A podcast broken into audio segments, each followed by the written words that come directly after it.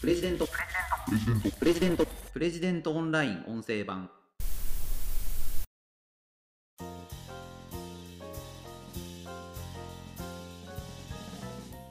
au KDDI の通信障害。皆さん大丈夫でしたか？あの時の高橋社長の会見。絶賛された理由を改めて考えたいと思います。プレジデントオンライン編集長の星野貴彦です。この番組はプレジデントオンラインの配信記事の周辺情報や解説をお届けしています。今回紹介する記事はなぜ日本の大企業は KDDI のような記者会見ができないのか。社長の能力の優劣ではない本当の理由。という記事を紹介します。えー、とこちらの記事はあの久保田正樹さんというノンフィクションライターの方あの久保さんあの PR 会社の手伝いなんかもやられてましてあの社長会見の裏方を務めるということも何度もやられている方なんですよね。でこの方が、まあ、日本の大企業の記者会見の在り方まあ、このですね本質をつくような、まあ、非常に面白い記事でしたあの KDDI の高橋誠社長の記者会見皆さんご覧になられましたでしょうか？あのテレビニュースなんかでね断片的に見たなんていう人も多いかもしれません。あのネットでね高橋さんのやり取りが非常にすごい的確。こんなにあの通信のことを上から下まで理解している社長はいない。だからこういう、まあ、事故をですね原因として高橋さんを辞めさせるなんていうことはむしろ良くないんじゃないかと起こったことは大きな問題なんだけれどもこの社長は優秀だぞというような意見が結構見られたんですよね。あのー、まあそうだろうなと思います。KDDI の取材をですね私結構やってたことがありまして高橋さんにも何度かお話を聞いたことがあります。めちゃくちゃ優秀な人でそもそも携帯電話にめちゃくちゃ詳しいんですよね。ご本人もまあほとんどマニアと言っていいぐらい端末のこともあの上から下までご存知ですしでもちろんその会社としての本体である、まあ、通信回線、まあ、ここについての理解知識というのも非常にあってですね、まあ、なかなかこういう人はいない、まあ、日本の携帯電話日本の携帯電話の歴史の生き証人みたいな人ですよね。でしかもまあまだね年齢も若くてもう本当にバリバリキレキレという方かなと思いますなのでまああの高橋さんが記者会見をするということであればまあ何の問題もないだろうなというふうに見ていたんですけれども、まあ、結果的に皆さんもこの社長は何だというふうに、まあ、いい意味で驚いたという感じですよねでただですねあのこのことだけで話を終わりにしてはいけないよというのが久保田さんの視点ですね。これ非常に面白いんですけども、まあ、高橋さんが優秀であるということはよく分かった。ではなんで日本の他の企業というのはああいう会見ができないのかというのを考えた方がいいんだと。じゃあその他の企業の社長というのは高橋さんのように優秀ではない無能なのかと思いますよね。いやそうじゃないだろというのが久保さんのこの記事の主張なんですまあ確かにねそうかなっていう気もしますよね。あの皆さんその大企業の社長ってどういうイメージを持たれてますかね？なんか自分の言葉で喋らない。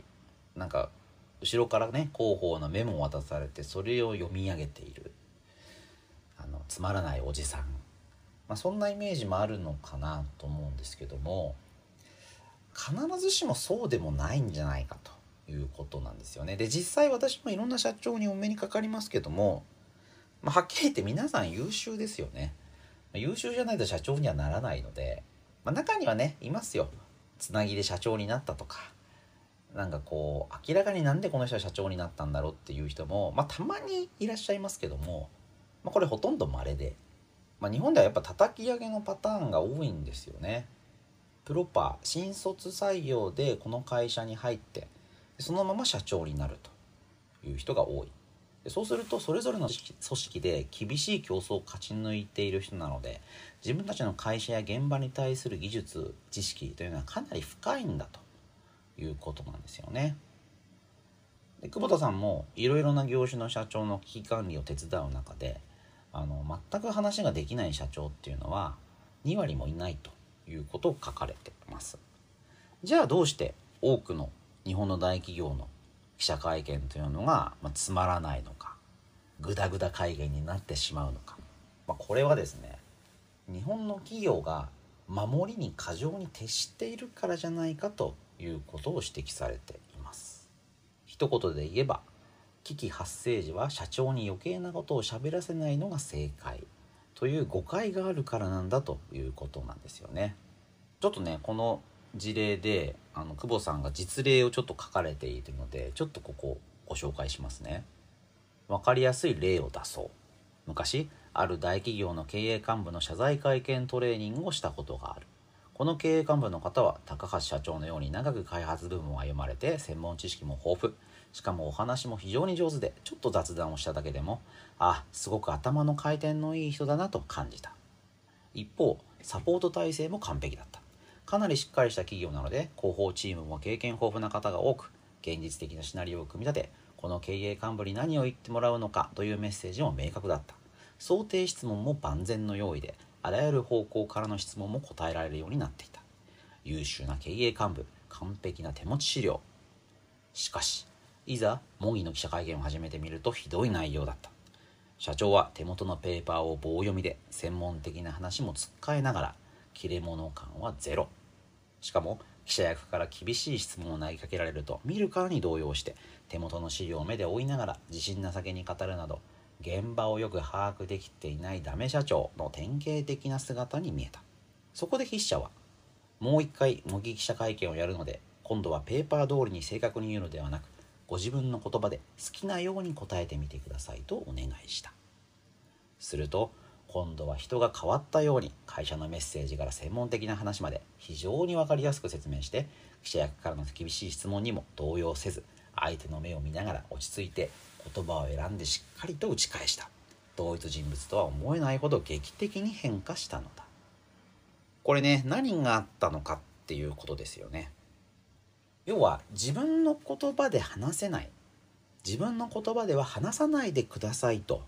釘を刺されるとどんなに優秀な社長であっても、まあ、グダグダ会見になってしまうということなんですよね。まあそうだろうなっていう気がしますよね。手足を封じられてねなんか喋っちゃダメなんだと。そうするとあーうーうーっていう感じになりますよね。ねあのまあそれがねあの、まあ、絶対に間違いというわけではないんだと。久保さんこの記事の中で2000年6月の雪印の会見の例というのを取り上げています、まあ、これ興味があった方はね調べていただくといいんですけども、まあ、これはもう本当にあの記者会見におけるトラウマのようになっていてあの、まあ、雪印を繰り返してはいけないというのが合言葉になっていると思います。社長に自由に話をさせると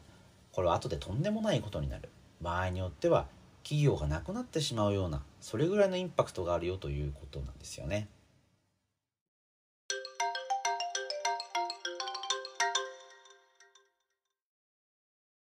で今回なんでじゃあ KDDI 高橋社長が自分の言葉で話せたかというとあの KDDI だからというよりはあの今回のようなこの通信障害の会見というのが突然でですねあのそれだからああいうことになったんじゃないかということなんですよね。ああいう通信障害で社長が記者会見をするっていうのはやっぱ前例がなくてですね、まあ、ただ今回あの総務省から社長がちゃんと話をしろというふうな、まあ、まあプレッシャーがあったみたいなんですよね。そこで社長が出てきた。でガチガチに作り込んでるわけじゃないので、まあ、その場で遠い側面を話をしなくちゃいけない。だから高橋さんの力が生きたんじゃないかというのが久保さんの主張です。まあ、そうかもしれないですね。うん。さまざ、まな幸運が重なった結果というふうに久保田さん分析されています。ではね、今後日本の企業がこういう会見をできるかというと、まあこれ幸運が重なった結果が KDDI の会見だったとすると他の企業はやっぱりグダグダ会見になるかもしれないですよね。でグダグダ会見になったことがじゃあマイナスなのかっていうとそれがマイナスでもないっていうのが難しいところですよねだからグダグダ会見が繰り返されているはっきりと言葉を紡いでそれがいいように解釈されれば、まあ、儲けもんですけどこれは雪印の時みたいにあの社長とんでもないだからこの企業もとんでもないというふうに記者会見が、まあ、すごくマイナスになってしまうとこれやらない方が良かったなということになっちゃうと思うんですよね。でできるだけリスクを小さくしたいというのが、まあ、日本の企業の、まあ、発想考え方なのかなという気がするので、まあ、そうするとねうーんちょっと難しいなってていう気もするましますよね。どうしてもやっぱり守りに入っちゃうのが日本の企業なんですよね。うんまあだからそれは一般的な人たちからの受け止めからすれば日本の企業はつまらないというふうになるかもしれないですけども、まあ、そういうものでねあのうまくやってきたというのが日本経済の在り方ですよね。でただこれからの時代それで本当にいいのかなということもあるのかなという気がします。これまではまあ、あの目立たずとちらずとにかく安定運行でいけばですねなんとかなるというような発想だったと思うんですけども、まあ、こういう記者会見の機会をプラスに変えるというような踏み込みができないと失地回復が難しいっていうそういう時代なんじゃないかなっていう気がしますよね。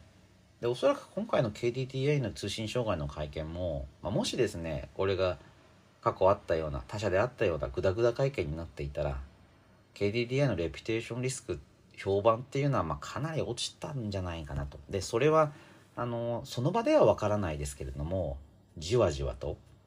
KDDI っていうのはこういう会社なのかという形でダメージが残るんじゃないかなと思うんですよね。なんか何億円もね CM を出すよりもこの会見で社長が何を喋るかということの方がよっぽどこう消費者に刺さるじゃないかなと思うので、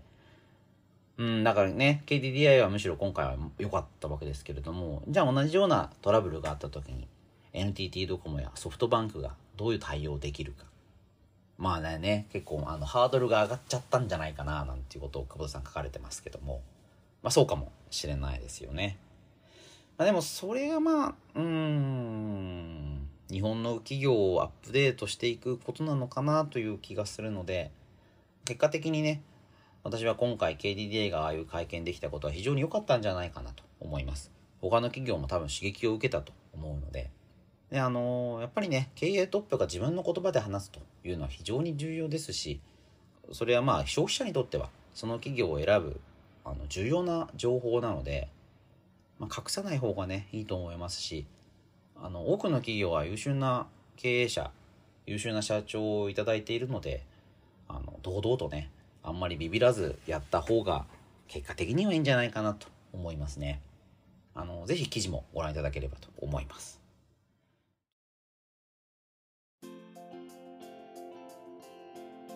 ということで今回は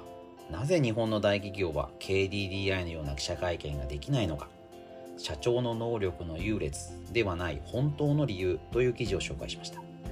また次回お会いしましょう。プレジデントオンライン編集長の星野貴彦でした。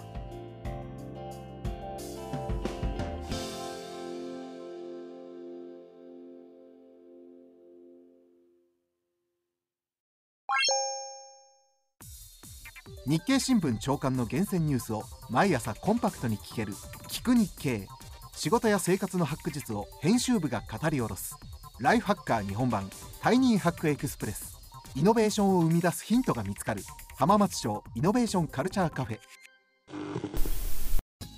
情報スキルキャリアアップ。今より一つ上のステージに行くビジネスニュースが聞き放題。オ